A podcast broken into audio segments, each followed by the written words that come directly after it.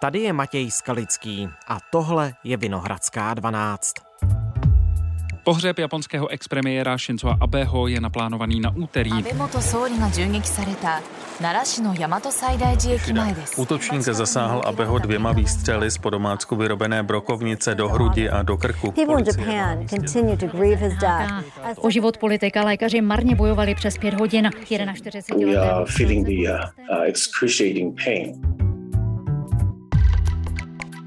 Těžké dny pro Japonsko. Loučí se s bývalým premiérem Shinzoem Abem a Japoncům se i přes smutek dere na jazyk spousta otázek.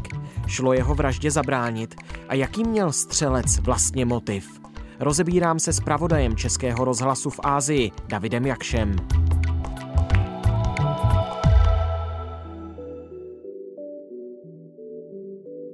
Dnes je úterý 12. července.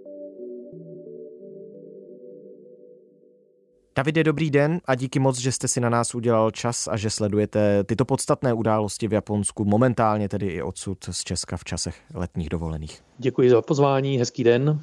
Na dnešek je plánovaný pohřeb Shinzoa Abeho.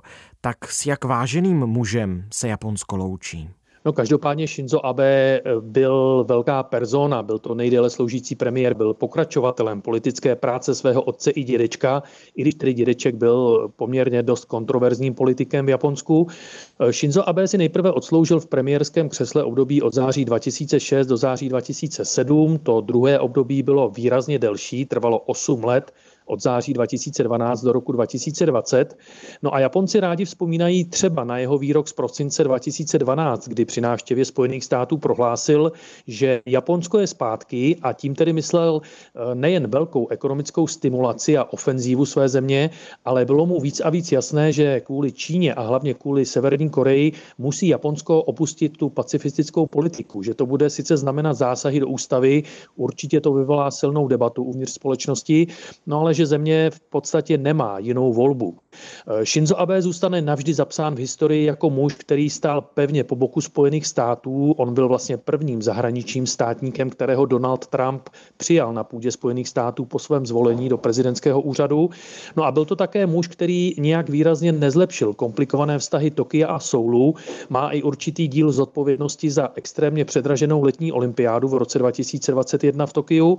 No a také to byl politik, kterému se nepovedlo osobní setkání se severokorejským vůdcem Kim Jong-unem a on o to velmi stál a velmi si to přál, nebo dá se říct, že by si velmi považoval, býval tu osobní schůzku s Kim Jong-unem. Hmm. Nakonec k ní nedošlo. A prožívá Japonsko, dá se říct, hluboký smutek teď? Jak Japonce vlastně zasáhla Abeho smrt? Tak Japonsko samozřejmě smutní, nicméně víc než smutek se teď napříč společností rozjíždí debata, proč vůbec k takové tragédii došlo. V zahraničí se děje tolik trestných činů v souvislosti se zbraněmi, ale nikdy jsem si nemyslela, že by se to stalo v Japonsku a že by bývalý premiér zemřel takovou smrtí.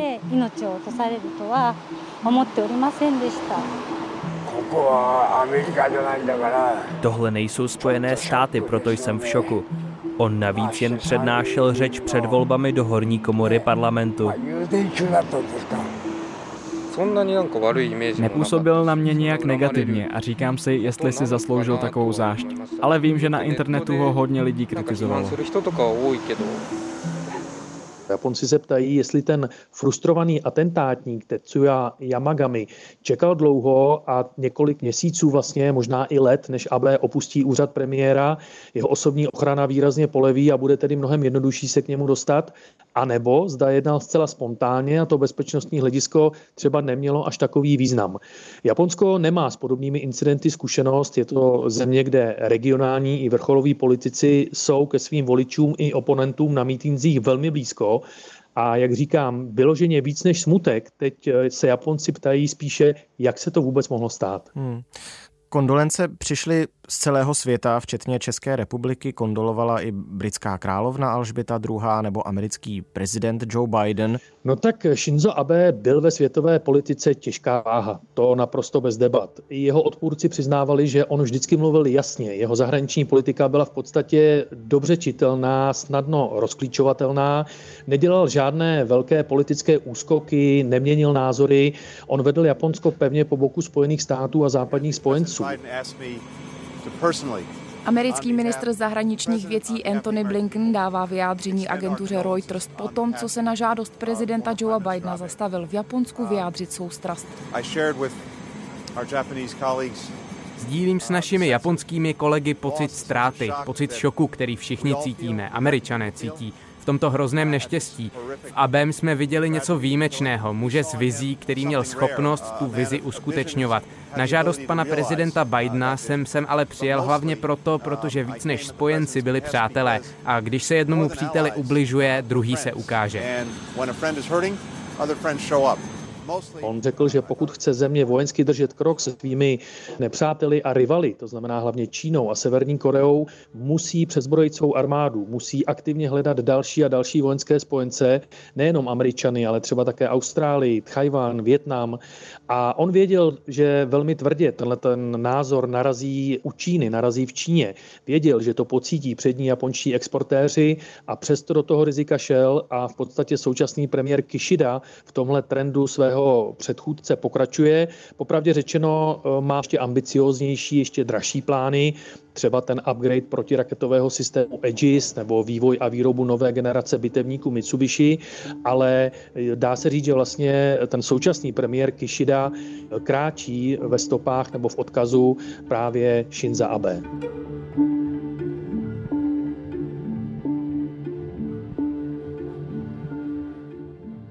Pojďme teď zrekonstruovat eh, události týkající se atentátu, videa, fotografie z toho atentátu v západo-japonské prefektuře Nara obletěli před víkendem svět. Eh, připomeňme, jak k tomu všemu došlo. Shinzo Abe původně vůbec neměl na tom předvolebním mítingu liberálně demokratické strany v prefektuře Nara vystoupit. On měl namířenou na obdobný míting dále na sever, do Nagana, na ostrov Hokkaido. Na poslední chvíli ale změnil plán, na ten míting přijel, vystoupil na schromáždění na místním nádraží, no a tam se právě k němu v podstatě naprosto nepozorovaně na velmi krátkou vzdálenost přiblížil i jeho vrah.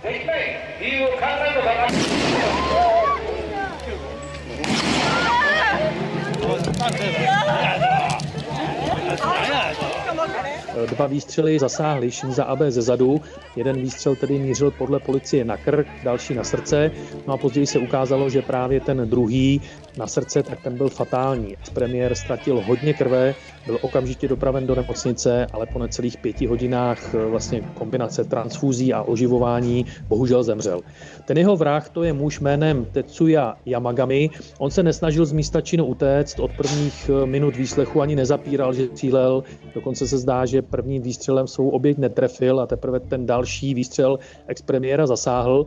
No a když se člověk dneska po pár dnech dívá na ty videozáběry z nádraží v té prefektuře Nara, tak je z nich dokonce patrné, že vrah měl v podstatě hodně, hodně času, aby ten svůj plán dokončil.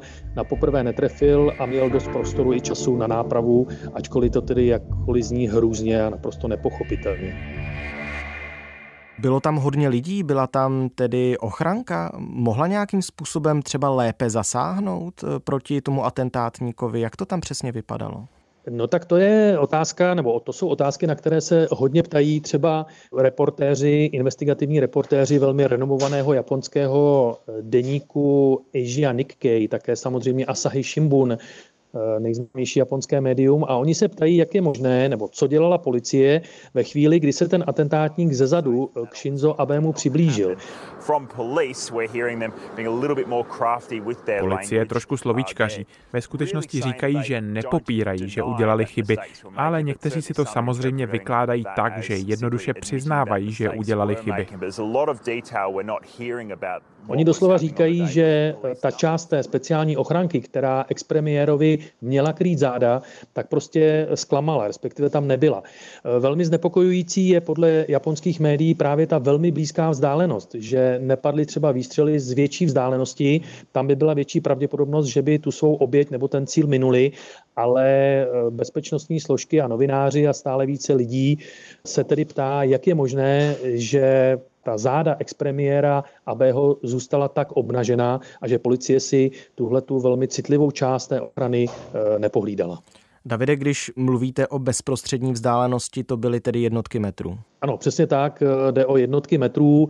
Například eh, japonská média, japonská státní televize nedávno odvysílala, tuším, že to bylo v neděli, takový zajímavý dokument, takové srovnání vlastně podobných událostí ve světě. Hmm. Samozřejmě, že se tam objevil ten legendární atentát na prezidenta Kennedyho, a všude vlastně ti reportéři nebo ti autoři toho dokumentu říkali, že v těch minulých případech došlo pokusu o vraždu na velmi dlouhou vzdálenost, když to v případě toho, co se teď událo v Japonsku, takže je znepokojující, jak blízko se ten útočník ke své oběti dostal. Davide, vy jste už eh, několikrát zmínil jméno pachatele, útočníka, atentátníka.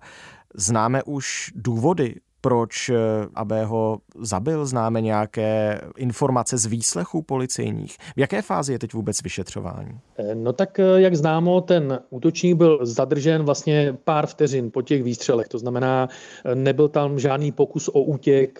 To je taky jedna z věcí, nad kterou se Japonci pozastavují, že vlastně ten vrah velmi dobře věděl, co dělá, co bude následovat.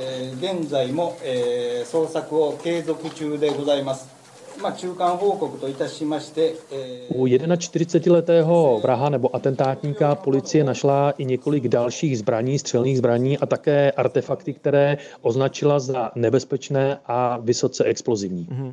A důvody tedy toho atentátu, víme, proč eh, k tomu vlastně došlo, jaké byly jeho motivy, proč eh, aby ho zavraždil tento muž? No tak je zajímavé, že tenhle muž tvrdí, že vlastně takové problémy do života mu měla vnést jistá náboženská organizace, organizace, které údajně měl japonský expremiér poskytnout nebo přeposlat eh, řádově hodně peněz, tím pádem podporovat tu její činnost. No a ten zadržený atentátník řekl, že tyhle ty události výrazně zkomplikovaly život nejen jemu, ale také jeho rodině. V Tokiu. Japonský atentátník věřil, že bývalý premiér Shinzo Abe patřil k náboženské skupině, která přivedla jeho matku k bankrotu. Kvůli tomu na něj vystřelil. Řekl to vyšetřovatel. Tak to alespoň píše vydání japonského spravodajského serveru Asahi Shimbun. A to má být podle policie tedy údajná motivace k tomu útoku, k tomu ataku toho muže vůči expremiérovi Abému. No a e, další detaily jsou tedy samozřejmě předmětem dalšího vyšetřování, nicméně tahle ta informace o jakémsi propojení Shinza Abe e, s nejmenovanou náboženskou organizací, tak to je samozřejmě něco, co japonské novináře hodně zajímá a o čem hodně mluví. Bývalý japonský premiér byl tedy zabit bezprostřední vzdálenosti, byl zabit eh, člověkem, který se dostal na jeho předvolební meeting eh, v západojaponské prefektuře Nara v Japonsku není úplně běžné, že by docházelo ke střelným zraněním nebo zabitím. Přesně tak. Japonsko je zemí, kde ty politické mítingy, otevřené politické mítingy jsou pochopitelně velkou událostí, mediálně vděčnou, ale nedochází na nich k žádnému násilí. Ono to vyplývá z japonské povahy. Už nějaký zvýšený hlas nebo ostrá slova, to jsou něco, co se v Japonsku příliš nenosí. Třeba, že ta politická kultura pochopitelně má své stíny a rozhodně to není žádná selanka.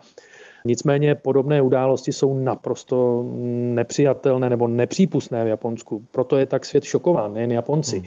Já si troufám tvrdit, že v Japonsku se nerozjede debata o tom, jak eliminovat počet střelných zbraní mezi lidmi, jako třeba ve Spojených státech. Japonsko je v úplně jiné situaci, získat tam brojní pás a tím pádem třeba legálně vlastnit zbraň, tak to je jeden z nejobtížnějších společenských úkonů. Trvá to dlouho, je to velmi drahé, není to nic jednoduchého, skutečně ty testy, to není žádná legace absolvovat a naprostá většina žadatelů o zbrojní pas přes ně neprojde. Takže já si myslím, že v Japonsku se asi nedočkáme nějaké veřejné debaty o tom, pojďme něco dělat se zbraněmi mezi lidmi, protože jednak jich je velmi málo a jednak, jak říkám, ty testy pro jejich získání jsou extrémně náročné. No my bychom měli v této souvislosti také zmínit, že ten střelec zaútočil na japonského expremiéra po domácku vyrobenou brokovnicí. Ona byla celá oblepená černou páskou, tak jak jsem to viděl na dostupných fotografiích a videích. Dá se vůbec eh, regulovat něco takového, jako když si někdo někde doma, tedy po domácku, znovu říkám, vyrobí zbraň a pak s ní někoho jde na předvolební meeting zastřelit? To je velká komplikace, je to svým způsobem noční můra všech policejních sborů na světě. Vy už jste to říkali, ta po domácku vyrobená zbraň, to byl takový artefakt homemade. Jestli se nepletu, tak japonská policie už prozradila, že měla rozměry 40-20 cm, ta po domácku vyrobená zbraň. Už jsme říkali, že tedy policie našla i některé další nebezpečné výbušné artefakty v tom apartmentu, kde ten muž bydlel. Navíc on byl velmi takový nenápadný člověk. Je sice pravda, že je to bývalý japonský mariňák, že tedy sloužil v těch silách japonské domobrany, námořních silách domobrany domobrany, čili v podstatě japonské armádě, ale odešel už před mnoha lety z, z armády a podle informací japonských médií ten muž v posledních několika měsících pracoval na takovém velmi nenápadném místě v Osace, e, v takové řadové, v podstatě nenápadné továrně, kde se vyrábějí vysokozvížné vozíky. V Japonsku byly teď o víkendu volby do horní komory parlamentu. Tak do jaké míry je ovlivnila smrt bývalého premiéra, který podpořil japonskou liberálně demokratickou stranu? Samozřejmě ovlivnila, naprosto radikálně ovlivnila, co se týká takové té informovanosti Volby do japonského parlamentu v Japonsku vyhrála vládní liberálně demokratická strana. V minulosti stál v jejím čele i zavražděný expremiér Shinzo Abe. Podle stanice I ty znělky vlastně těch voleb a předvolebních průzkumů a potom těch volebních výsledků, tak se tedy nesly v takové grafické podobě eh, fotografií eh, zavražděného expremiéra. Ty volby do horní komory japonského parlamentu nakonec v neděli vyhrála vládní liberálně demokratická strana, právě tedy strana, které zavražděný expremiér dlouho předsedal. No a spolu v koalici se stranou Komeito získala 76 z celkem 125 křesel. V horní komoře tak eh, tahle strana, eh, které Shinzo Abe tedy léta předsedal, bude mít pohodlnou většinu. Je velmi pravděpodobné, že současná vláda pod vedením nového premiéra Kishidy bude v podstatě pokračovat v tom plánu nebo v těch odkazech zavražděného expremiéra Shinza Abe. On totiž inicioval, jak už jsme říkali, změnu japonské ústavy, aby se více přiblížila tomu vojenskému ohrožení Japonska, aby země posílila, přestavila svou armádu. No a například japonské servery Nikkei Asia nebo Asahi Shimbun, tak ty předpovídají, že jakkoliv je ta vražda velmi populárního politika tragická, tak v budoucnu může preference té liberální demokratické strany ještě zvednout, ještě posílit. Nicméně, abychom byli konkrétní, tak na volební účasti se tahle událost nějak výrazně neprojevila. Volit přišlo jenom mírně nad 50% oprávněných voličů a oproti minulým volbám je to o necelá 3% víc. Mimochodem, já jsem teď v analýze týdeníku The Economist četl, že se možná více rozvolní nyní tedy po smrti Shinzo Abeho ruce právě japonskému premiérovi Fumio Kishidovi. Co to podle vás může znamenat? No tak Fumio Kishida je, já teď budu volit eh, vhodné slovo, ale eh, je to takový v úvozovkách sekirář politický v tom dobrém slova smyslu. On má opravdu tak na bránu. Už v těch svých předvolebních eh, vystoupeních a v předvolebních prohlášeních jasně řekl, a byl to vzkaz směrem do Číny a do KLDR, že staré Japonsko, tak jak ho zná svět po druhé světové válce, už je minulostí a Japonsku nezbývá nic jiného, než se aktivně zasadit o svoji vojenskou obranu. Nespolehá spoléhat tolik na ten obrovský eh, kontingent amerických vojáků na japonských ostrovech, ale více eh, spoléhat třeba na aliance s dalšími zeměmi, Austrálií, Novým Zélandem, Indií a tak dále, Větnamem, Tchajvanem a podobně. A velmi aktivně se zasazovat také o ještě, hm, řekl bych, eh, tvrdší nebo přímočařejší ekonomickou politiku. Japonsko je samozřejmě ekonomická velmoc, je to jeden z nejsilnějších hráčů světové ekonomiky. Přesto Japonci mluví o tom, že chtějí ještě větší konkurenceschopnost svých výrobků a v podstatě ta aliance, kterou Japonci eh, teď vytvářejí se svými prověřenými letitými spojenci, tak to je něco, co eh, hodně přidělává starosti tedy Severní Koreji a Číně, ale popravdě řečeno, když se podíváme, jak ta politika v současné době ve východní a východní Asii vypadá, ta bezpečnostní situace, tak Japoncům nic jiného nezbývá a právě současný premiér Kishida je takovým kapitánem na tom můstku, který jasně říká, kam tu japonskou loď povede. Davide, tak jak znáte japonskou politickou situaci, a japonské prostředí a vůbec celou tuhle oblast Ázie, tak jak moc bude Japonsku právě chybět Shinzo Abe? Bude mu chybět určitě. Bude mu chybět eh, už tím, jak dlouho v politice vydržel, jak známo, Japonci si tu dlouhověkost, ať už eh, máme na mysli biologický věk, anebo třeba tu politickou službu nebo vojenskou službu a tak dále, velmi oceňují, velmi považují. Dokáží ocenit člověka, kterému se třeba na poprvé nepodaří ten politický útok, ale dokáže se vrátit, aniž by se nějak výrazně změnil, aniž by měnil své politické názory. A jak už jsme na začátku říkali, Shinzo Abe přesně takový byl. On neměnil názory, dokázal vlastně na sebe pustit tu obrovskou kritiku, která se na něj snesla i třeba eh, za to, jak finančně dopadly letní olympijské hry v, to, v roce 2020, respektive 2021, protože to bylo jeho v úvozovkách politické pivo. On na tom nesl velký podíl, na tom, jak jak ty hry předražené a jak nakonec dopadly. Přesto se nevymlouval, dokázal to ustát a bohužel tedy nakonec to došlo do toho hořkého konce, o kterém mluvíme, ale určitě z toho, řekl bych, morálního hlediska, z té politické výdrže bude Shinzo Abe Japoncům chybět. Tak moc krát díky, že jsme na něj mohli vzpomenout teď. Děkuji, naslyšenou. Tohle už je všechno z Vinohradské 12, z pravodajského podcastu Českého rozhlasu. Dnes o atentátu na Shinzoa Abeho, bývalého japonského premiéra. Všechny známé informace jsem rozebral s Davidem Jakšem, rozhlasovým zpravodajem v Ázii. Nové epizody Vinohradské 12 si můžete poslechnout každý všední den už pár hodin po půlnoci. Najdete nás na webu i rozhlas.cz v aplikaci Můj rozhlas a taky ve všech dalších podcastových aplikacích. Po půl deváté ráno jsme i v premiéře ve vysílání Českého rozhlasu Plus. Naslyšenou zítra.